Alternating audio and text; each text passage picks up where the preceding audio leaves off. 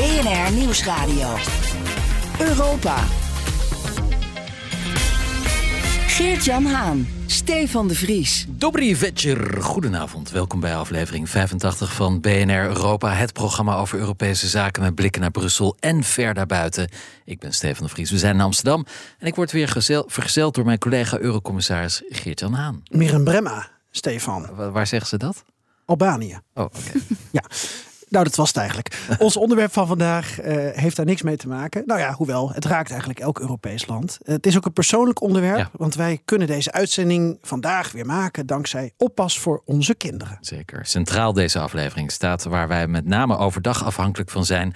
De kinderopvang. Ja, die van mij is bijna drie. Die van jou zijn, Acht. ja, en van onze gast Lisbeth Staats. 13 en 16. Oh, Die, hebben liever zichzelf, niet hoor. dat er opvang is. Ja, die passen zelf op trouwens, eh, de oké. oudste. Ja, die... Oh. Stra- straks even eh, contact uit. ja, zeker. Ik, eh, En ook aan de de lijn middel. eh, Europarlementariër Vera Tax. Eh goedenavond. Ook opvang, op, op, opvang, oppas, opvang nodig? Ja, goedenavond eh, vanuit Brussel. Eh, nee, niet meer. Mijn kinderen zijn 18 en 15. Oké. Nou, we, we kunnen dan het hele spectrum eh, van de afgelopen Ja. 18 jaar eh, Drie tot en bespreken. met 18, heel goed. Nou ja, en probeer anno 2022 maar eens ehm, werk, familie, vrienden. Probeer het allemaal maar eens te combineren. Eh, als, eh, eh, als ouder. Even je kind parkeren bij de kinderopvang. Dat zit ook niet meer zomaar in ons systeem. Hè? Stefan, jij en ik willen moderne vaders zijn. Zeker. En, Lisbeth ageert ook tegen die stereotype beelden. Ook in een fantastische serie die je op tv hebt gemaakt. Die je niet komt verkopen, maar wel die we nog kunnen terugkijken. Nou, zeker. Ik kom hem zeker verkopen. Ja, die serie heette Waarom werken vrouwen niet? Staat nog op NPO. Start, zeker. ja. Gratis en voor niks. Ehm, en daarin onderzocht ik eh, het fenomeen dat in Nederland zoveel vrouwen deeltijd werken. En dat is in België, Duitsland, Frankrijk, et cetera, heel anders. En Ja. ik vroeg me af, hoe kan dat? Ja. Wat zit er in ons drinkwater? Is daar een heel goed argument voor? Of eh, zijn er speciale omstandigheden? Ja. En toen kwam ik natuurlijk ook bij het onderwerp kinderopvang uit. Waarvan eh, Stefan en ik zeggen: het is, het is ontzettend duur. eh, het is eh, te weinig mensen voor Ja. eh, te veel kinderen, of Ja. niet? Nou, dat valt wel mee. Het is meer dat er te weinig plek is. eigenlijk. Ehm, Het sluit niet aan bij onze wensen. Ja, precies, zeker. Ehm, dus wij lopen zeker te zeuren, regelmatig. Overigens moet ik zeggen, als ze dan wel worden op, opgevangen, doen die BSO's heel goed werk. Maar dat mag ook wel, want de meeste BSO's in Nederland zijn in handen van buitenlandse investeerders en maken miljoenen winsten. Dus onze lieve schatjes zijn eigenlijk gewoon profit centers. Eh, dat vergeten we nog wel eens. Ehm, maar goed, genoeg te zeuren dus. Eh, we kijken eh, daarvoor naar andere plekken in Europa om ons te inspireren misschien.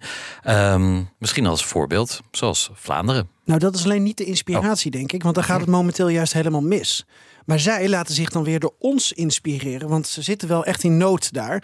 Even om de actualiteit erbij te pakken. Dit is wat je deze week hoort op de Belgische Radio 1. Het is een crisis geworden die blijft aanslepen. Helaas moeten wij bijna elke dag nieuwe verhalen vertellen hier. En soms loopt het volledig uit de hand, ook nu weer in Malle. Ja, een baby van 11 maanden is gisteren zwaar gewond geraakt bij een onthaalmoeder. Details over wat daar gebeurd is kennen we niet, maar wel dat het eh, kind naar het ziekenhuis werd overgebracht. Ja, en wat er nu in Vlaanderen gebeurt, dat is dan volgens de Vlamingen geen incident, maar onderdeel van een structureel probleem. En dat is een crisis in die kinderopvang die al maanden aansleept. Het gaat over te weinig personeel en te weinig begeleiders, waardoor locaties moeten sluiten, al dan niet gedeeltelijk. Maar het gaat ook over onveilige situaties. Deze week alleen al werden 13 vergunningen geschorst of opgeheven. Er is in deze crisis al een minister opgestapt, Wouter Beke. Een week geleden ook de topvrouw van het agentschap Opgroeien, Katrien Verheggen. En deze week maakte het agentschap bekend dat het ook retroactief klachten zal onderzoeken. Ja, glijden wij af richting de puinhopen van Vlaanderen of kunnen we het tij keren en kunnen mijn toekomstige kinderen, nou ja, ik, ik weet eigenlijk niet of die er nog komen. Ik maar- had het maar in het draaiboek geschreven, want ik dacht misschien kan ik je nog een primeur ontlokken. Nee, nee, nee. Ik, ik, ik heb mijn eh, bijdrage geleverd aan deze planeet. Eh, maar kunnen we een, een veelgeprezen Scandinavisch model misschien in, invoeren? En hoe, hoe kunnen we het mooier en beter maken hier in Nederland? En kan Brussel, en met Brussel bedoelen we dan niet, natuurlijk niet Vlaanderen, maar de Europese Unie ingrijpen? Nou, straks meer in dit programma BNR Europa met onze gasten Vera Tax, u hoorde ze net al, en Lisbeth Staats. En we zouden BNR Europa niet zijn als we geen aandacht zouden hebben voor muziek van eigen Europese bodem. Elon Musk, fick dein Mars-Projekt. Scheiß kalt Arsch weit weg. Ja, ik weet al wie dit is. Ja, je weet Ja, wel, echt waar? ja, rot op met je Mars-project Elon Musk. Dit is Peter Fox natuurlijk. Oh, wauw. Shit. Ja, nee, Je stijgt- groot fan, Je groot stijgt fan. weer in mijn achter. Maar is dit een nieuwe hit van hem? Dit is de. ja, deze nou staat wat het al is, eh, we weken bovenaan in Duitsland. Oh, Ja, oh, nou heb je het ver- verklapt. Want dat, dat, dat Ja, nou, ze- dit, dit klonk echt als Vins. Nee, je weet het niet. Maar in ieder geval, de lange versie hoor je zo. Dit is BNR Europa. Eurocommissarissen Haan en de Vries houden de Brusselse zaken scherp in de gaten. Ja, ik- Ste- ja. ja. Nee, zeg het maar. Ja, de Europese Week. Eh, jij mag zeggen wat jou opviel. Ja, ik heb even goed oppas geregeld zodat ik hier mijn dingetje met die microfoon kan doen, Stefan. Dus wij willen allebei heel eager natuurlijk Ja. nu over het programma praten. Ehm, nee, ik ga eh, gelijk een eh, fragment instarten van iets eh, dat mij opviel. Dus dat achtergrondmuziekje dat, eh, dat gaat zo weg als ik eh, het volgende fragment instart. Want dit was deze week in het nieuws. A lot of people will be wondering, are you two meeting just because, you know, you're similar in age and, you know, got a lot of, you know, common stuff there, you know, when you got into politics and stuff? Or can Kiwis actually expect to see more deals So between our two countries down the line? Because My there is, first, I mean, my first question is I wonder whether or not anyone ever asked Barack Obama and John Key if they met because they were of similar age. Ja, Jacinda Ardern Ja, en Sanne Marin. eh, de premiers van. Nieuw-Zeeland en Finland. Precies. De Finse op bezoek Ja. bij die van Nieuw-Zeeland.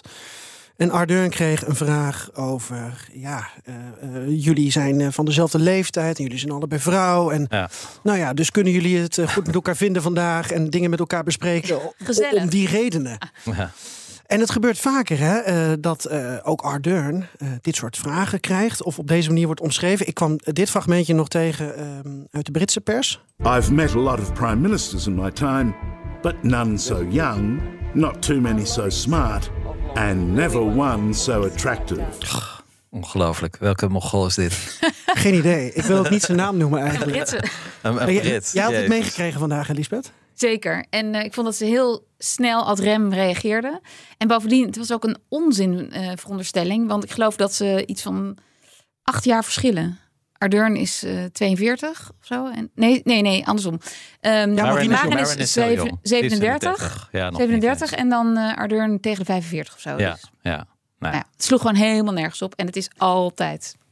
Ja, het is afschuwelijk dat je denkt, de, het is lo- de logische reden waarom de pers daar ook aanwezig is, is omdat twee eh, eh, premiers elkaar ontmoeten van een land. En toevallig Ja. zijn ze ook vrouw en misschien komen ze qua leeftijd in de buurt. Maar het feit dat je die vraag stelt is echt niet meer van deze tijd. Nee. nee. Nou, en ik dacht, iedereen heeft dit fragment eh, eh, meegekregen vandaag. Laat ik nou gewoon nog eens drie kwart minuut de inhoud horen. Dus wat heeft Ardern daadwerkelijk gezegd over die ontmoeting met Marine? Dan weten we ook wat ze hebben besproken. Dat is namelijk wat we misschien zouden doen als Ja. Scholz en Macron elkaar zouden ontmoeten. Dus hier 45 seconden Heel goed. waarom ze elkaar hebben ontmoet. Finland uh, exports into New Zealand $199 million worth of exports. They have particular technology in companies like Nokia, biofuels, uh, even basic uh, industrial wares that we use in our buildings. You won't be aware that a large number of our elevators come out of Finland, agricultural machinery. New Zealand, on the other hand, is trading about $14 million worth, and it's mostly in wine and beef. There is huge potential between us. The EU FTA is a launch pad for that. But we need to make sure that as nations, we don't just simply go through the motions of a FTA ratification, but that as individual nations, we look for the opportunities to build on that economic agreement. Ja, Vera Tax, dit ging gewoon over een vrijhandelsverdrag tussen Nieuw-Zeeland en EU-lid eh, Finland. Eh, liften aan elkaar verkopen, iets anders dan wijn en vlees. Ja. Ja, daarom, dat gaat over de inhoud. En da- daar is natuurlijk een hele grote, van een, van een grote economische waarde en factor. Dus eh, ja, het is interessant om daar vragen over te stellen. eh, hoe zij dat zien en hoe zij dat willen doen in de toekomst. Ja, Stefan, wist jij dat de meeste liften in Nieuw-Zeeland uit Finland kwamen?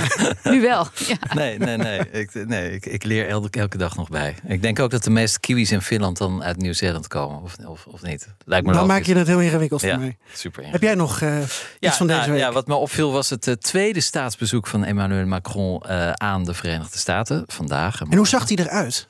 Hoe zag hij eruit? Ja, had, zat zijn haar goed, uh, had Ja, hij een leuke, hij leuke hij stropdas er aan. strak uit, maar... Kwam die nog een leeftijdsgenoot tegen?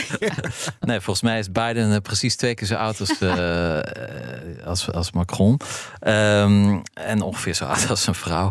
Eh, nee, dat, dat, die is dus vandaag in Washington. En aan de andere kant van de planeet is natuurlijk Charles Michel in China. Oh ja. Eh, ook opvallend. En ja, beide proberen toch een plek te vinden eh, voor de Europese Unie. Tussen eh, de grootmachten, de Verenigde Staten en China, die elkaar steeds meer naar het leven staan. Eh, dus dat vindt vandaag allebei tegelijkertijd plaats. Het is nog niet duidelijk wat er uit die bezoeken komt. Maar ik, ik vond het wel. Een, het, is, het is toeval trouwens. Want eh Charles Michel was al een tijd geleden uitgenodigd door Xi Jinping. En eh, Macron nu dus als eerste buitenlandse leider op staatsbezoek in de Verenigde Staten bij Joe Biden. Ook dat was al lang gepland, dus het is toeval, maar het is, het is opmerkelijk. Dus nou, wat eruit komt horen we ongetwijfeld morgen of overmorgen op BNR hier. Het is tijd voor ons hoofdverhaal van deze aflevering. Kinderopvang in Nederland is de laatste jaren een schrijnend probleem geworden. Te weinig plek, te weinig personeel. Eh, Voor veel ouders een bekend probleem. En ook voor ons, inderdaad, u hoorde het al, is het af en toe echt ontzettend jong leren en bijna onmogelijk. Ik zeg er wel altijd bij, ik heb er bewust voor gekozen. Dus dan moet je Voor, ook voor een die beetje... puinhopen bij de BSO? Nee, Oh. nee, voor dat prachtige kind. Ja, Ja, anders dan krijg je dat weer te horen. Dat is, Nee, is wel een belangrijke nuance. Ja, absoluut. Maar we vonden het wel interessant om nou eens te kijken... hoe zit dit in andere Europese landen, Stefan? Is, eh, is er daar een vergelijkbaar probleem? Ja, nou, eh, als het zo is. eh, Ik heb natuurlijk lang in Frankrijk gewoond, dus ik weet hoe het daar gaat. Eh, hoe, hoe wordt het ingericht in andere landen? Is er wel een Europees beleid voor kinderopvang in Europa? Ehm, nou, over dat en meer, daar praten we over met Elisabeth Staats, onze gewaardeerde collega van BNR. Maar ook schrijfster van het boek Waarom vrouwen minder werken dan mannen. En presentatrice en maakster van de serie Waarom vrouwen niet werken. Waarom werken vrouwen niet? Waarom werken vrouwen niet? Bij de NPO nog steeds te zien. En Vera Tax, die zit in Brussel. Zij is Europarlementariër in de fractie van de Progressieve Alliantie. Van Socialisten en Democraten. Hele mond vol namens de PvdA. Welkom allebei. We hoorden jullie al. Dankjewel. Eh, ja, Lisbeth, hoe, hoe zou je de kinderopvang in Nederland in, in twee, drie, vier woorden willen Ehm, kwalificeren? Nou, de kinderopvang als fenomeen wordt in Nederland heel erg gezien als de oplossing of de minst slechte oplossing voor een probleem. En dat voor die serie zijn we in België, Finland en Frankrijk geweest. En als het over kinderopvang gaat, dan is dat een totaal andere benadering dan daar. Mhm. Hier is het, nou ja, er zijn plannen voor een bijna gratis vorm van kinderopvang in Nederland. Maar eigenlijk is het gewoon heel duur. Ook in de vergeleken Ja. met de rest van Europa. Ja. Ehm, de tijden die eh, zijn heel erg afgestemd op de tijden van de mensen die daar werken. Niet op de tijden van de werkende ouders. Mhm. Ja. En ehm, het valt mij ook op dat de kwaliteit van kinderopvang ook een beetje is van nou, minimaal moet er dit zijn.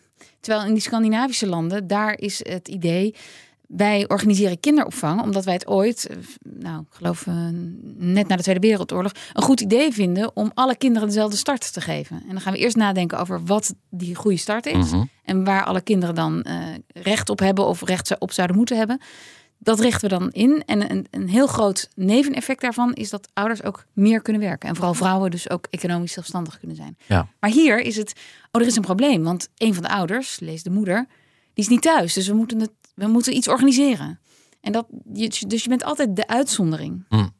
En wat voor reacties krijg je dan op mensen die jouw serie bijvoorbeeld hebben eh, bekeken of terugkijken of jouw boek hebben gelezen en dan eh, nadenken over hoe dat in andere landen eraan toe gaat? Nou, jij, jij zei net in een bijzin van, eh, ik heb er zelf voor gekozen, voor het krijgen van een kind. En dat is inderdaad een argument wat je heel vaak tegengeworpen krijgt. Van, ja, je, je brengt toch niet je kind, of je hebt toch geen kinderen gekregen om ze naar de opvang te brengen. Ehm, nou, daar zitten al heel veel aannames in. Daar zit eigenlijk Het is wel zo. Ik heb niet voor haar gekozen omdat ik er dan. Nee, maar eh, er zit onder dat het feit dat jij dan je kind naar de opvang brengt, dat dat iets negatiefs zou zeggen Ja. over de relatie tussen Ja. jou en je kind. Ja. En dat vind ik een onterechte aanname, want dat zegt helemaal niets over de relatie tussen jou en je kind. En, en de reacties van andere mensen eh, op jouw eh, Ja, serie of jouw boek heeft ook daarmee te maken. ja en omdat ik kreeg heel veel reacties. Eigenlijk, ik heb nog nooit iets, iets gemaakt waar ik zoveel op gehoord heb. Negatief en positief. Omdat is denk ik mijn verklaring. ehm, het is een onderwerp dat heel erg over jouw persoonlijke keuzes en motivatie gaat. Het komt echt in jouw huiskamer en hoe jij dat thuis hebt geregeld. Dus mensen voelen zich meteen aangesproken. Grappig, hadden we het ook voor de uitzending over. We hadden het ook over de miljarden euro's kunnen hebben die uh, de EU wil blokkeren van Hongarije. Ja. Maar miljarden euro's hebben mensen dan geen beeld bij. En, en Nee. de opvang van een kind meteen. wel. Ja, dit voel je ook meteen. Want je wil, je wil niet aangesproken worden, tenminste ik niet. Ja. En eh, van waarom, eh, eh, waarom werk je vier dagen of vijf dagen en waarom breng je je kind zo vaak naar de opvang of heb je oppas thuis? Ja, ja. ja, dat is iets wat ik in Frankrijk natuurlijk helemaal niet heb meegemaakt. Want de kinderen gaan daar gewoon, je levert ze af om half negen, je haalt ze op om half zeven.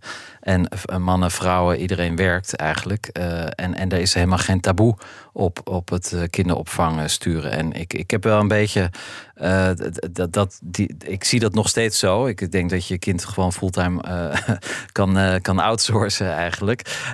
Want het, het, heeft, het heeft ook heel veel positieve effecten op de opvoeding. Maar ja, hier moet je soms inderdaad verantwoorden. Wat ik natuurlijk nooit doe, want ik trek me niets aan van die kritiek. Maar het is, het is, ik kan me voorstellen dat veel mensen zich toch ongemakkelijk voelen bij een soort van morele. Ja.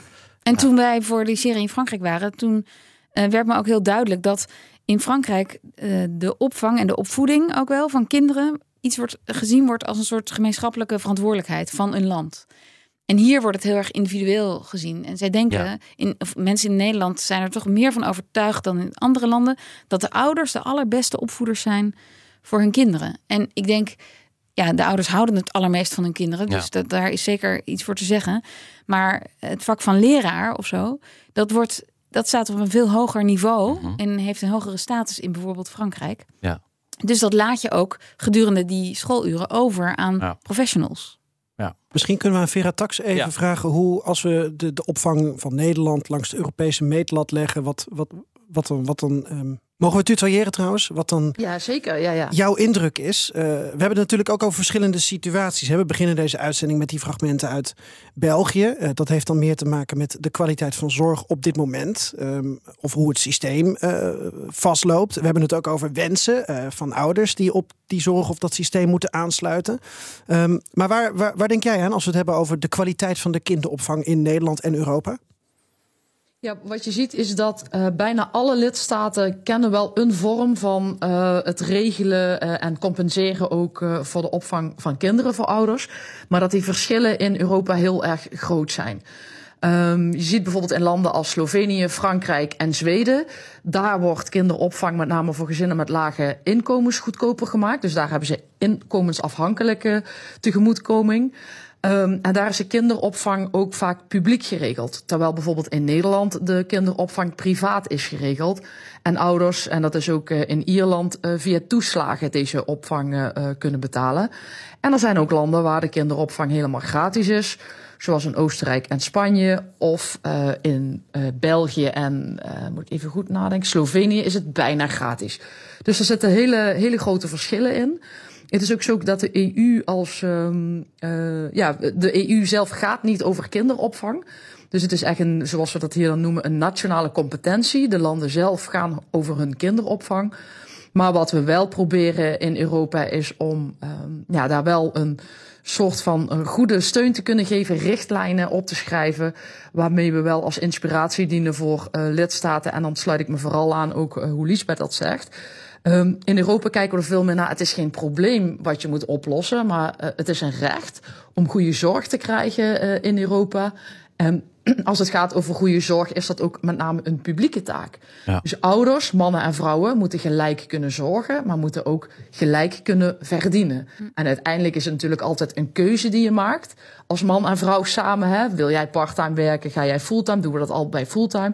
Het gaat erom dat je echt in je kracht staat en die keuze kunt maken. Maar dat betekent ook dat de, de zaken zo geregeld moeten zijn dat je ook die keuze kunt maken. En als kinderopvang heel erg duur is, ja, dan kun je die, die, die keuze eigenlijk al niet um, vrij maken. Als je ziet dat de een minder, uh, minder verdient of minder werkt dan de ander, dan denk je, ja, dan blijf nog maar meer thuis. Ja. Want Ja. kinderopvang is te duur. Lisbeth, je hebt een vraag voor uh, Vera Tax. Ja, nou, ik was benieuwd uh, of jij uh, weet. Kijk, in Nederland is, is kinderopvang een heel emotioneel onderwerp.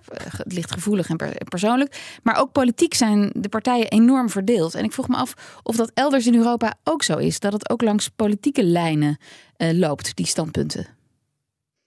Ja, goede vraag. Um, dat, weet ik, dat weet ik eerlijk gezegd niet zo goed. Ik heb niet ingezoomd op wat dan de politieke situatie per land verschillend is als het gaat over het thema kinderopvang. Um, maar het is natuurlijk wel altijd een hele uh, kostbare zaak. En in die zin denk ik wel dat het overal uh, tot, tot politieke uh, scheidslijnen leidt. Ja. Alhoewel ik wel het idee heb dat dat vooral in Scandinavië eigenlijk niet meer zo is. Dat ze daar als, als cultuur, cultuur veel meer, maar dat zie je ook, hè, ze zijn daar veel meer gendergelijk op de gendergelijkheidsindex. Mm -hmm. Daar wordt veel meer geaccepteerd dat mannen en vrouwen gelijke rechten en kansen moeten hebben. En daar is de maatschappij dus ook zodanig um, op, op ingericht. Ja. Een mooi ja. voorbeeld vind ik bijvoorbeeld, als je ziet dat in Denemarken hebben ze bijvoorbeeld geen probleem met dat er een tekort is uh, uh, op de arbeidsmarkt als het gaat over kinderopvang. In bijna alle Europese landen is dat probleem er. In Denemarken eigenlijk niet. Dus als je dan inzoomt, maar dan zie je ook dat daar in algemene zin uh, de, ver, de inkomensverschillen, dus de salarissen, of jij nu zorggever bent in de kinderopvang of manager van een bedrijf, dat die inkomensverschillen veel kleiner zijn. Dus daarmee wordt het beroep van um, ja, uh, werken in de kinderopvang veel aantrekkelijker. Als je dat graag doet en je verdient er goed, um, ja, dan zijn er natuurlijk ook minder problemen. Dus dat is natuurlijk ook een onderdeel van de oplossing. Het kost geld om goede kinderopvang te hebben. BNR Nieuwsradio. De Europa-podcast. Geert-Jan Haan en Stefan de Vries. En dat is recht. En dat is krom. En zo draaien wij de wieltjes nog eens om rondom. Je luistert nog steeds naar BNR Europa vanuit de BNR-studio in Amsterdam... waar we praten met Liesbeth Staats, journaliste en presentatrice bij BNR... en schrijfster en Vera Tax, Europarlementariër in de SND-fractie. Um, we praten over kinderopvang in Nederland en vooral in Europa. In Nederland ben je al snel 40% van je salaris kwijt aan vijf dagen kinderopvang. In Frankrijk is dat maar 10%. En hier houden ze het tussen de middag niet alleen bij een boterhammetje met kaas. Qu'est-ce qu'on mange aujourd'hui Alors l'entrée c'est de la mousse de sardine. Après euh, pour le plat c'est euh, la ratatouille avec du boulgour. Euh, après le fromage c'est du fromage de brebis. Et là, c'est un smoothie. Oui. Avec euh, framboise et pommes. Bon appétit. On souffle un peu, hein. Ja, vergeet word, niet te blazen. ik, ik word helemaal nostalgisch. Ja. Ik Dit dus, was natuurlijk de dagelijkse kost voor mijn kinderen. En ik hoop dat in de bedrijfskantine van BNR meeluisteren. Ja, Want misschien kunnen jullie even uitleggen Absoluut. wat hier werd geserveerd. Dit was hier een fragment uh, uit jouw documentaire. En mijn serie, ja. En hier filmden we op een Parijse crash. Um, hier werd geserveerd voor kindertjes van nou twee jaar maximaal een uh, mousse van sardines om mee te beginnen als entree. Dan een soort couscous met ratatouille. Dan geitenkaas, een soort uh, tussengerecht. En dan sloten we af met een coulis of een uh, smoothie van, van frambozen ja. als toetje. Het water loopt me opnieuw in de mond. En wat zegt dit? Nou, ten eerste iets over de culinaire cultuur in Frankrijk, maar ook dat ja. er heel veel aandacht en tijd en waarde wordt uh, toegekend aan het opvangen van kinderen. En de manier waarop je uh, kinderen de dag met kinderen de dag doorbrengt. Ja, nou, het is natuurlijk noodzaak omdat uh, mannen en vrouwen werken gewoon allebei in Frankrijk. En er is geen parttime werk. Tegelijkertijd heeft het natuurlijk ook een andere mooie kant. Je leert kinderen alles eten, want wat, wat er nu weer net werd voorgeschoteld, dat is het dan. En als je het niet lekker vindt, ja, dan heb je pech, dan heb je honger. En je moet samen de tafel afruimen, dus het heeft ook nog een sociaal aspect. Uh, ja. Ja. Was dit de kinderopvang of de eerste schooljaren? Dit nee, nee, nee twee jaar. Dus echt. Oh, dit is oké. Okay, ja, dit is heel jong. Ja, ja, ja, ja. precies. Nou ja, maar op, op, de scholen gaat het ook zo. Hè? Nee, maar in wat ik nu weet uh, van mijn dochter is, nou ja, om vier uur uh, nog even allerlei groenten naar binnen werken. Dus nou ja, dat klinkt ook hartstikke goed. Dat doen ze daar ook bij jou op de crash. Oh ja, nou, heel goed. Is dat dat is niet normaal in Nederland dan? Of niet normaal in Europa. Ik bedoel, zulke dingen zou je toch denken. Maar goed, dan hebben we het misschien ook meer over cultuur ja, nu. dat denk ik ook. Um, maar, het is, maar het is misschien goed om te zeggen dat de crash um, dus inkomensafhankelijk is. En echt voor een paar euro. En toen mijn kinderen op de crash zaten, dat is dus echt wel al even geleden. Maar weet ik op een gegeven moment dat we dan voor twee kinderen drie dagen duizend euro of zo betaalden ja. per maand. En dat is in Vlaanderen, is dat per kind maximaal 300 euro voor vijf dagen. Nou, ik heb ze nu twee middagen, dus twee kinderen op de BSO. En dat kost me volgens mij 1100 euro per maand. Ja. ja. Maar misschien kunnen Zonder we... belastingen, daar, daar, komt wel weer aftrek van en zo, of uh, toelagen. Maar toch, flink bedrag. In Frankrijk betaalde ik niet zoveel. Nee. Veel minder. Nou, die, die, die dame in de crash die wij spraken hier in Parijs, die zei dat het voor de lage inkomens ging om uh, 3 euro per dag of zo. Ja, ja, het is echt heel laag. Ja. En, de, en de maaltijden, dus op school, eh, als je niets verdient, of als je echt heel, heel weinig inkomen hebt, bijstandsniveau, dan betaal je geloof ik een dubbeltje per dag. En als je vanaf middeninkomen, dan betaal je 7 euro per dag. Dus er zitten en, en daar zijn dan 10 eh, stappen in eigenlijk. Oh ja. Dus het is echt inkomensafhankelijk. Maar dit raakt misschien wel eh, wat we eh, nog een keer aan Vera Tax kunnen vragen. ehm, aan de. Nou, eh, Brussel kan geen beleid hierop maken, want nationale competentie. Ja. Tegelijkertijd hint de Vera Tax wel volgens mij op een soort van minimale.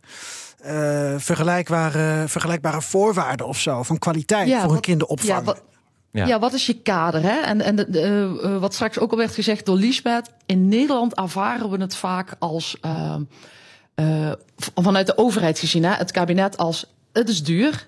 Want inderdaad, als wij niet ouders ondersteunen bij de kinderopvang, ehm, dan zou het de overheid bijna niks kosten.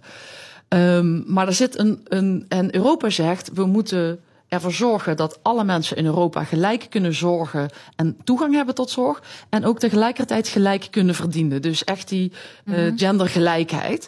Omdat je ziet dat overal tekorten zijn op de arbeidsmarkt. Ik heb laatst gehoord dat als in Nederland alle mensen, met name vrouwen werken dus in de zorg, als zij één dag meer zouden werken, dat de problemen van de eh, tekorten in de zorg zouden zijn. Op... een paar uur zelfs.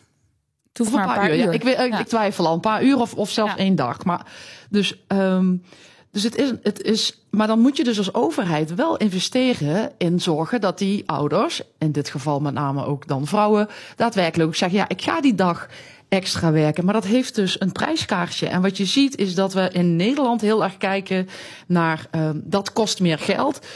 Dus eh, dat is een probleem. Terwijl je eh, feitelijk moet constateren het feit dat wij zorg nooit eh, gevalideerd hebben, niet op waarde inschatten. Namelijk dat als jij voor je kinderen zorgt, dat je dus een uur daarmee waardevol werk aan doen bent voor de economie. Want jouw kind wordt goed opgevoed en is, hè, is, is, stroomt later ook eh, eh, in die economie in als arbeidskracht. En dat hebben we nooit gevalideerd. En nu moeten we dat met terugwerkende kracht doen, omdat we alle, alle handjes nodig hebben. Ook die van moeders. En ook omdat we vinden dat, dat vrouwen en mannen eh, die keuze moeten hebben. Of ze al dan niet hoeveel ze willen werken. En nu gaan we zeggen, ja, maar dat is, dat is niet te betalen. Ja. En dan moet het goedkoop. En dan moeten de mensen die werken in de kinderopvang, die, die verdienen weinig. En Ja. dat, zo zie ik het, dat, dat is inderdaad dat probleem bekijken. Ehm, terwijl je het moet zien als een kans om die arbeidsmarkt ook weer eh, daadwerkelijk allemaal ouders eh, aan het werk te krijgen. Waarmee Ja. je ook de loonkloof dan oplost. Hè? Ja. Want dat, dat, die wil ik nog heel even erin. eh, Dat heeft daar absoluut mee te maken, ja. Ja, ja dat de loonkloof in Nederland is een van de hoogste. Eh 14 eh, procent verschil tussen mannen en vrouwen. Ehm, wat op een, op een werkzaam leven ongeveer 300.000 euro is, als de pensioenen er ook nog bij telt. Dus het gaat erom dat ook vrouwen de kans moeten krijgen om daadwerkelijk te participeren en dat eh, betaald te doen. En dat betekent inderdaad dat we de zorg ook moeten betalen die daarbij hoort voor kinderen. Ik wilde nog één vraag stellen over dat kader voordat we eh, dit inderdaad verder gaan bes- bespreken. Maar daar ben ik zo benieuwd naar, ook vanuit eh, positie vanuit Europa. Want als we het hebben over kinderopvang, en we kunnen er een heleboel dingen eh, eh, van vinden.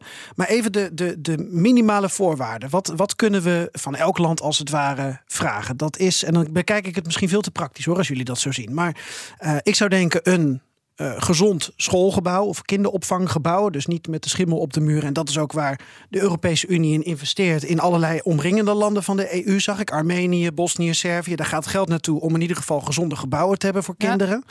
Ehm, ik kan me voorstellen eh, dat het eten dat de kinderen krijgen, dat dat van een bepaalde minimale kwaliteit moet zijn. En dat eh, de zorg van een bepaalde kwaliteit moet zijn. Kunnen we dit als een soort van minimale voorwaarden en eisen stellen waar ja, vanuit Brussel misschien nog wat invloed op uit te oefenen valt?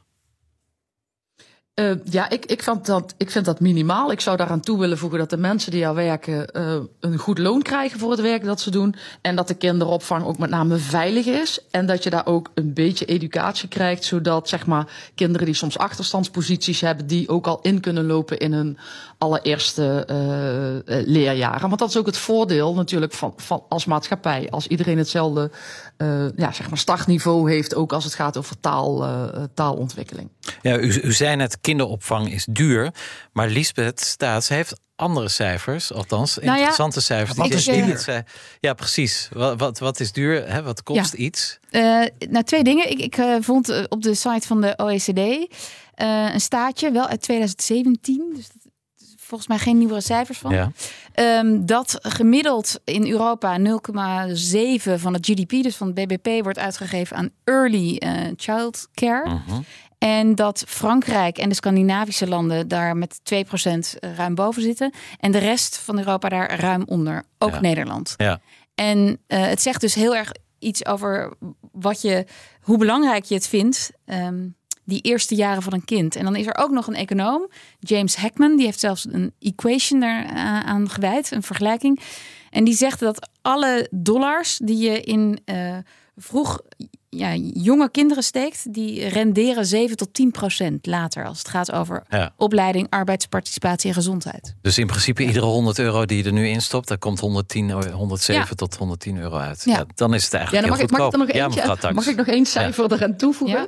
Dat is wel Eh, eh, ja, eh, als je ziet dat bij vrouwen is ongeveer eh, de helft van hun werkdag 3,7 uur onbetaald. Terwijl bij mannen dat slechts eh 2,4 uur is. Hè. Dus wat je doet aan eh, zorgen van je kinderen was dus onbetaald eh, werk. Wat wel belangrijk werk is. Hè. Je wil een, eh, eh, eh, voor je kinderen zorgen en een goed eh, een, een net huishouden hebben. Als we dat werk... eh, dat betalen we dus niet. Maar als we dat wel zouden valideren, dat werk, is de schatte, geschatte bijdrage van dat onbetaalde werk van vrouwen aan de wereldeconomie 10.800 miljard dollar. 10.000, wat zei je nou? 800 miljard dollar van, Dat is- dat- op de hele wereld. Ja.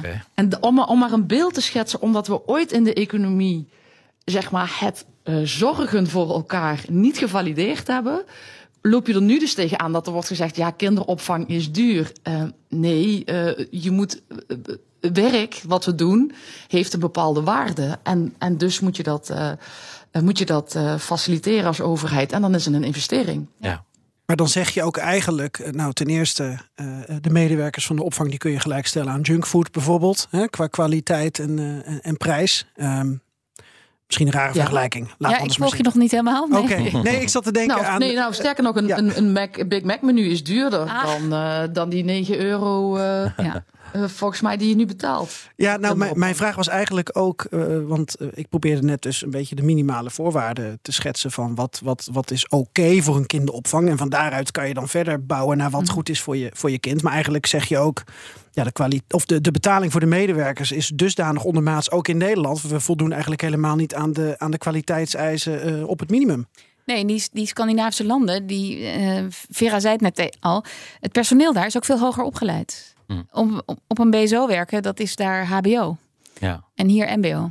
Ja. Dus dat, dat zegt ook al iets over hoe je dat werk En dan waardeert. rendeert elke euro die je erin stopt uiteindelijk Precies. nog meer, want Ja. je hebt hogere eh, begeleiding. Ja, Ja. Interessant. En, en hier zijn het eh, ontzettende cash cows, die al die ja, BSO's. dat is weer een ander verhaal. Ja. Hier is het heel erg aan de markt overgelaten. Ja. En eh, nou ja, dan gebeuren er gekke dingen dan, kennelijk. Ja, nou ja, het, het is, het is eh, de- BSO waar mijn kinderen naartoe gaan, zijn, is in handen van een Canadese investeerder.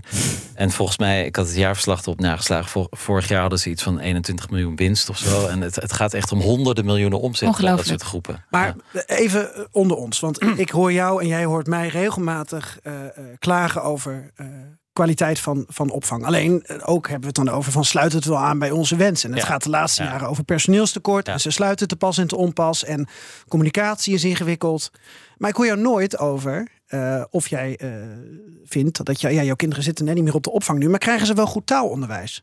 Taalonderwijs, op de, nou volgens mij bij BSO krijgen ze maar geen onderwijs. Nee, maar nu op school. Ik bedoel, want eh, nee, Ah. maar Vera Tax geeft ook aan. Het, het gaat ook om de ontwikkeling van je kind Ja. natuurlijk. En dat ze bezig zijn Ja. met wa- wat Lisbeth ook aangeeft, ehm, eh, voorsorteren op, op de maatschappij. En hoe beter je al wordt opgeleid, zelfs op jonge leeftijd, hoe verder je kan Mm. Ja. komen. Nou ja, ik heb Maar wel daar de- klagen wij nooit over, hè? Of daar hebben we het nooit over. Nou, ik heb wel de indruk dat ze, dat ze op de BSO wel sociale basisvaardigheden erbij krijgen. Nu, nu, nu zijn twee kinderen uit het centrum van Amsterdam, dus die zijn De nogal niet- jungle. oh, ja, Ja. op hun mondje gevallen. Eh, nee, ik heb, ik heb wel de indruk dat, dat het op zichzelf goed is wat, wat ze daar krijgen. Ehm, ja, ik- Maar toch is het echt anders. Bijvoorbeeld in Scandinavië, nogmaals, dat is, is een beetje een cliché, maar het is ook gewoon echt zo. Dat de opvang daar. ehm, en dan komen we, hoop ik, zo nog- ook nog even over dat ouderschapsverlof eh, te spreken. Want dat heeft er absoluut mee te maken. Maar als je daar je kind niet naar de opvang brengt na school. Dan kijken mensen je raar aan. Dan is het net alsof jij, Geert-Jan, zou zeggen: Ja, mijn dochter mag niet sporten. Wel? Dus ze zien de opvang Ik kijk echt je nu raar aan. Ja. Ja. Maar de, ehm, de opvang wordt gezien als echt een, iets toevoegends aan het leven van een kind. Ja. Je leert er sporten, muziek. eh, Ja. En dat is in Nederland ook nog echt het, het bewaarschooltje, dat, dat, die Vlaamse uitdrukking. We passen op. Ja, We zien het als een noodzakelijkheid. Ja, Ja. precies. Iets wat opgelost moet Noodzaak. worden. Noodzakelijkheid is een heel mooi woord. Ja. Noodzakelijkheid. Eh, mevrouw Tax, het, het is dus ook een mentaliteitskwestie. Eh, hier in Nederland is het, eh, ja, wordt er meewarig naar gekeken. Eh, ouders worden aangesproken. In andere landen niet. Kunnen we daar iets veranderen? Want we hebben het nu gehad over wat het kost. eh, het personeel dat niet goed betaald wordt. Maar wat kunnen we doen aan de, aan de mentaliteit of aan, de, aan het imago misschien van je kind naar de BSO sturen? Ja, dat, dat is inderdaad iets wat, wat hier, dat is een cultuur. Eh, je ziet ook ehm, dat bijvoorbeeld, eh, volgens mij is het eh, het merendeel van, met name dan ook, of van de stellen zegt, ik wil gewoon het werk en de opvang gelijk verdelen. Maar in de praktijk lukt het maar bij 30 procent van de mensen. En soms heeft dat dus ook te maken, en daar is stereotypering een, een groot onderdeel van. Eh, want collectief zeggen we ook, eh, een moeder of een vader die het kind meer dan drie dagen naar de opvang brengt, is eigenlijk niet een goede moeder. Dat, dat vinden we, dat blijkt uit onderzoek, dat vinden we met z'n allen zo'n beetje wel in Nederland. Ja. Ja, als dat is wat, wat de context is, dan, dan denk je als vader of als moeder toch wel eh, langer na voordat je kind eh, fulltime naar de, naar de opvang brengt. En eh, ja, dat is hier wel, ja, hoe verander je een cultuur? Dat is, dat is moeilijk. Ik probeer het zelf te doen met, we hebben een platform dat heet Omdat ik het verdien. Om dan met name te kijken ook hoe werkt stereotypering en eh, hoe kunnen we daar met z'n allen bewust van zijn. Dat je dat niet doet, dat soort vooroordelen. En tegelijkertijd ook dat je zelf als individu daartegen kunt beschermen. Dat je denkt, ja, ik werk wel fulltime. Als ik, als ik naar mezelf kijk bijvoorbeeld, ehm, ik ken bijna niemand eh, in mijn omgeving waar ik woon. Ik woon dan in de regio Limburg. eh, waar moeders fulltime werken. Dat, die, die ken ik bijna niet. Ehm, dus ja, ik heb ook heel vaak te maken gekregen met... oh, hoe doe jij dat met je kinderen? En prima, ik, ik, ik beantwoord die vraag. Ehm, Ja, maar er gaat ehm, een- een als je dat enorm lastig oordeel vindt, vanuit. Dan ga je wel denken van, Ja. ja, misschien moet ik niet Europarlementariër worden... want dan moet ik fulltime eh, werken. Nou ja, ik ben dan een beetje eigenwijs, denk ik. Maar het zou, we zouden elkaar daar meer bij moeten helpen. Zit er een kinderopvang in, niet. in, in het gebouw in eh, Straatsburg of in Brussel voor de parlementariërs? Ja, zit- daar wil die van 18 toch niet meer naartoe. oh ja, nee, natuurlijk. maar Nee. Mijn, mijn collega Lara Wolters heeft eh, een eh, jonge baby. Ja, die Eh, hadden we in de die- die uitzending is, toen hoor. ze net bevallen was trouwens. Ja. Ja. maar daar is ook een personeeltekort. Dus heel Ja. soms heeft Lara ook een probleem. En Ja. dan eh, is de baby eh, mee hier. En dan probeert iedereen een beetje mee uit te helpen. Meteen al zo jong in die verdorven wereld van de politiek. Ar- Arm, arm kind. Maar je- jullie zeggen dus eigenlijk eh, de, de kwaliteit van eh, eh, opvang, kinderopvang, buitenschoolse opvang, maar ook van het lager onderwijs, kan eigenlijk alleen omhoog gaan in Nederland en in Europa als er ook cultuurveranderingen plaatsvinden en mentaliteitsveranderingen. Ja, of het een eh, stimuleert het ander. Je kan natuurlijk ook eerst de regelingen veranderen. En dan daar, ik denk dat, dat, dat zo'n ingreep ook echt helpt bij cultuurverandering. Het feit dat nu vaak het argument is van vrouwen. Ja, maar als ik ga werken of als ik meer ga werken, dan kan ik mijn salaris net zo goed aan de kinderopvang eh, Ja. laten overmaken. Nou, dat, dat, daar moet je al helemaal van af. Want ten eerste gaat het niet alleen over geld. Bovendien, je partner verdient ook geld. Waarom zou de vrouw daar dan verantwoordelijk voor zijn voor de, voor de rekening van Ja, de kinderopvang? ja. Ehm, en nog los daarvan, het is een investering, omdat je die crash duurt maar vier jaar. Eh, de BSO eh, is korter per dag. En je gaat later, doordat je nu werkt, ook weer meer verdienen. Dus het, is, het zijn allemaal drogredenen. Maar het feit dat nu die kinderopvang geprobeerd wordt bijna gratis te maken, dan is de discussie aan de keukentafel denk ik ook echt anders. Die wordt echt anders. Want dat argument heb je al niet meer. Maar hoe gaan ze dat oplossen? Want dan gaan nog meer mensen naar de BSO en daar, daar is geen personeel Heb je voor. het nu over Nederland? Ja, ja, over, over Ja, het, gratis, het voorstel om het gratis te maken, eh, waar ik voor ben. Maar dat, dat, dat levert natuurlijk allerlei Ja. logistieke problemen op. Zeker. Maar nou, ja, in zoverre, nou ja, je kunt het wel zo. Kijk, als, als je eh, bekijkt dat zeg maar één BSO-medewerker in principe zeg maar vier tot zes eh, of eh, kinderen opvangt, dan dat betekent dat gemiddeld zes ouders die dag aan het werk kunnen gaan. Dus één medewerker in de kinderopvang kan ervoor zorgen dat er zes ouders kunnen werken. Nou, we belasting. Het aantal uren in de zorg.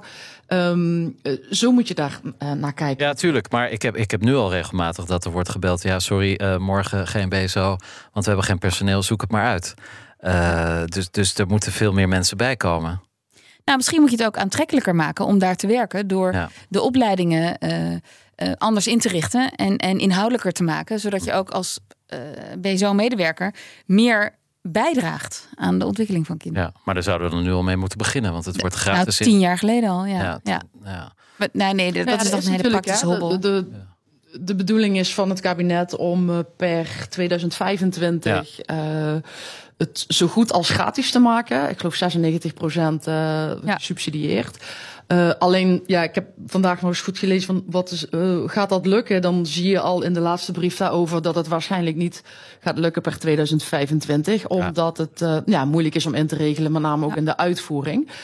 En dan denk ik wel, terwijl je ook tegelijkertijd hoort dat volgend jaar al 40% eh, de kosten stijgen van de kinderopvang, omdat we dus eh, privaat geregeld hebben, dan hebben volgend jaar mensen dus een heel groot probleem. En dan zie je dus meteen dat als, je, als het 40% stijgt, eh, dat een grote deel, en met name ook weer moeders, zullen besluiten om thuis te blijven.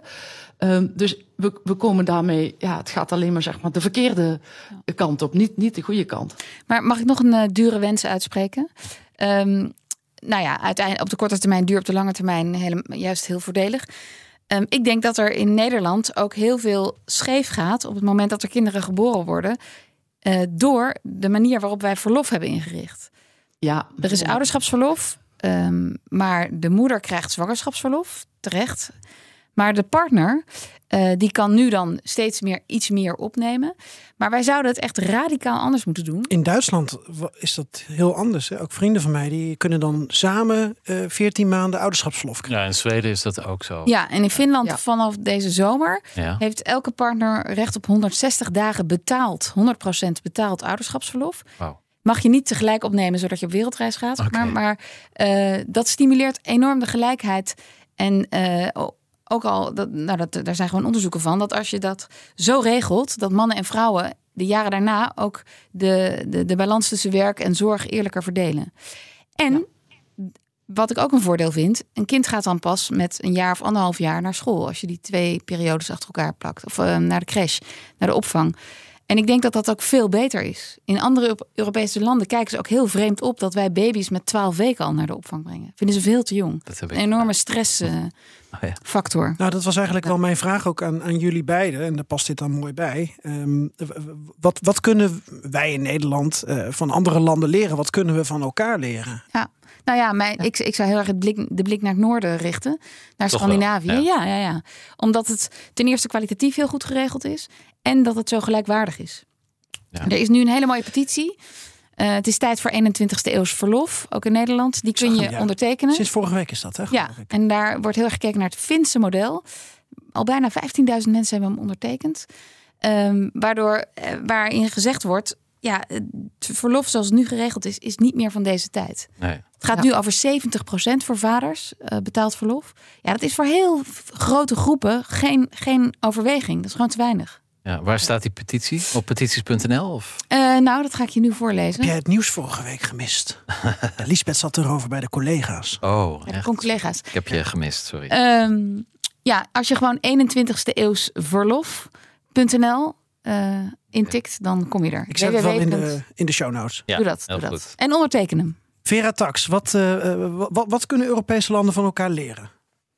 Ja, nou wat ik hier zeker nog op wil aansluiten, ook wat Lisbeth net zegt, is dat ehm, het is ook dankzij de Europese Unie dat we dat die minimale ouderschapsverlof überhaupt hebben in Nederland. Eh, toen ik zwanger was, was het nog twee dagen.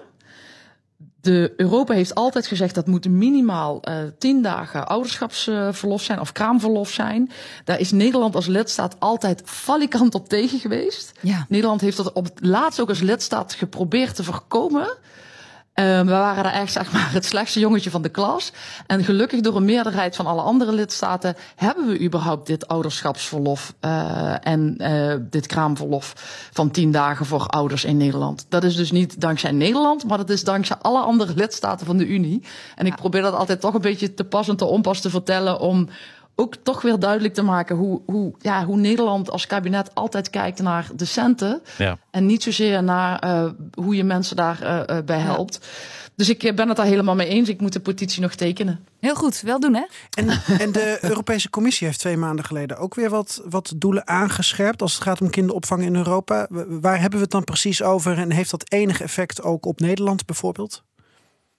Nou, of, of je hebt het over de care-strategie, ja. bedoel je dan? Oké, okay, ja. Nee, ja, ik vind het zo'n lelijk woord, de care-strategie, sorry. Nee, snap ik. Nee, ja. snap ik. Maar ik denk niet dat ik uh, dat we elkaar goed begrijpen. Ja, dat gaat dus wat ik straks al zei. Die strategie over zorg voor mensen is een recht. Dat gaat over uh, zorgen voor onze ouderen, maar ook voor onze kinderen. En dat moet een publieke taak zijn in Europa. En we moeten zorgen dat iedereen gelijk kan zorgen en dat tegelijkertijd ook gelijk kan verdienen. Um, en dat die zorg goed uh, gewaardeerd wordt, dus ook goed betaald wordt. Maar het is nogmaals, het blijft bij een strategie. Uh, wij hebben niet de power vanuit de EU om lidstaten dat dwingend, uh, dwingend op te leggen. Helaas zou ik erbij willen zeggen. Nou. Dat, dat voorbeeld vanuit Vlaanderen, uh, wat daar nu, uh, nu gebeurt, die situatie. Uh, er was een Nederlandse professor, Paul Lezeman van Universiteit Utrecht. Die is ook door de Belgische radio nog gebeld. En aan hem werd eigenlijk gevraagd: wat kunnen we in Vlaanderen leren van Nederland? Dat vond ik wel fascinerend in voorbereiding op ja. het programma. Omdat we de hele tijd kijken Andersom wij zelf kijken, naar anderen. Ja. En hij gaf bijvoorbeeld aan: um, belangrijk verschil in Nederland is dat de beroepskracht-kindratio, zo heet dat dan, dat die veel gunstiger is in Nederland voor de jongste kinderen. Oftewel, veel meer medewerkers op een bepaald aantal kinderen dan in Vlaanderen. Wij hebben geloof ik 1 op 3 of 1 op 4. En in Vlaanderen 1 op 9. Dat is misschien Jeetje. daar dan ook wel heel Ja. erg uh, uh, verkeerd. Um, maar ja, en, en zelfs daar hebben ze dan nog personeelstekort. Uh, maar daarom vind ik het zo fascinerend om met jullie uh, ja, dit, dit, dit uurtje te kijken naar wat is, um, wat is kwaliteit, wat is ondermaat, ja. ja. wat kunnen we van elkaar leren. Ja, het zijn eigenlijk twee discussies. De kwaliteit van uh, het aantal begeleiders, het aantal leiders op uh, kinderen. En de andere discussie is hoeveel heb je er als samenleving voor over dat die zorg voor de allerjongsten goed geregeld is. En hoe, hoeveel waarde hecht je eraan dat goede opvang ook ervoor zorgt dat ouders uh, langer, beter en uh, kunnen werken. Als ze dat willen. En daarbij aanvullend, wat ook blijkt uit de, wat de Vlaamse professor ook zei, was inderdaad dat de inspectie in Nederland beter geregeld is. Dus dat is ook altijd een heel belangrijk component. Ja. Hè, van als je regels hebt en zeker als je zorgt voor mensen, dan is het wel heel belangrijk dat die ook gecontroleerd worden, die regels. En dat is in, in Nederland in ieder geval, daar geven we wel uh, zeg maar voldoende middelen aan uit. Veel beter geregeld dan in Vlaanderen, waar ja, veel minder inspectie is. En dan zijn er vaak ook eerder uh, ja, problemen. Ja. En toch zijn Nederlandse kinderen de gelukkigste ter wereld. ja, maar dat, ja. heeft, dat argument kreeg ik ook heel vaak tijdens, het, uh, tijdens de serie en tijdens het schrijven van het boek. Maar dat heeft ook te maken met het feit dat wij in een relatief groene omgeving wonen. Dat je als Nederlands kind al snel op de fiets ja. zelf naar de voetbalclub kan. Uh, dat zijn nou, en de kwaliteit van onderwijs, dat heeft allemaal daarmee te ja, maken. precies. En, de, en de nummers 2, 3, 4 en 5, dat is allemaal Scandinavië, Finland, Zweden, Noorwegen, ja. IJsland. Dus nou ja, zo slecht doen we het nog niet. Maar ja, als je het dus kapitaliseert uh, en ja. dus gewoon kijkt naar uh, hoeveel geld stop je erin, wat haal je eruit, dan is er dus als ik jullie zo hoor dit uur geen reden om te zeggen, nou, investeer er niet in. Nee, nee, nee, nee het is allemaal korte termijn. Maar het ligt heel gevoelig, hè? ook omdat wij natuurlijk decennia lang uh, hele conventionele partijen in het kabinet hebben gehad. Uh, waar ja, de achterban helemaal niet zat te wachten op meer geld uitgeven aan opvang. Want daar was het nog heel erg traditioneel verdeeld thuis. Ja. ja. Mag ik er nog één vraag aan Vera stellen? Laatste vraag. Vera, is er een. Uh, uh, welk land vind je het allerbeste en welke vind je het allerslechtste in de EU? Waar zou je echt je kind niet naartoe willen sturen? nou ja, op dit moment dus inderdaad. Uh, Vlaams. Uh, nee, dat, zouden we, dat, dat, dat zou ik dan nu niet doen. Hè. Zo werkt het dan toch. Als er incidenten zijn, dan denk je, daar, daar moet je blijkbaar niet zijn.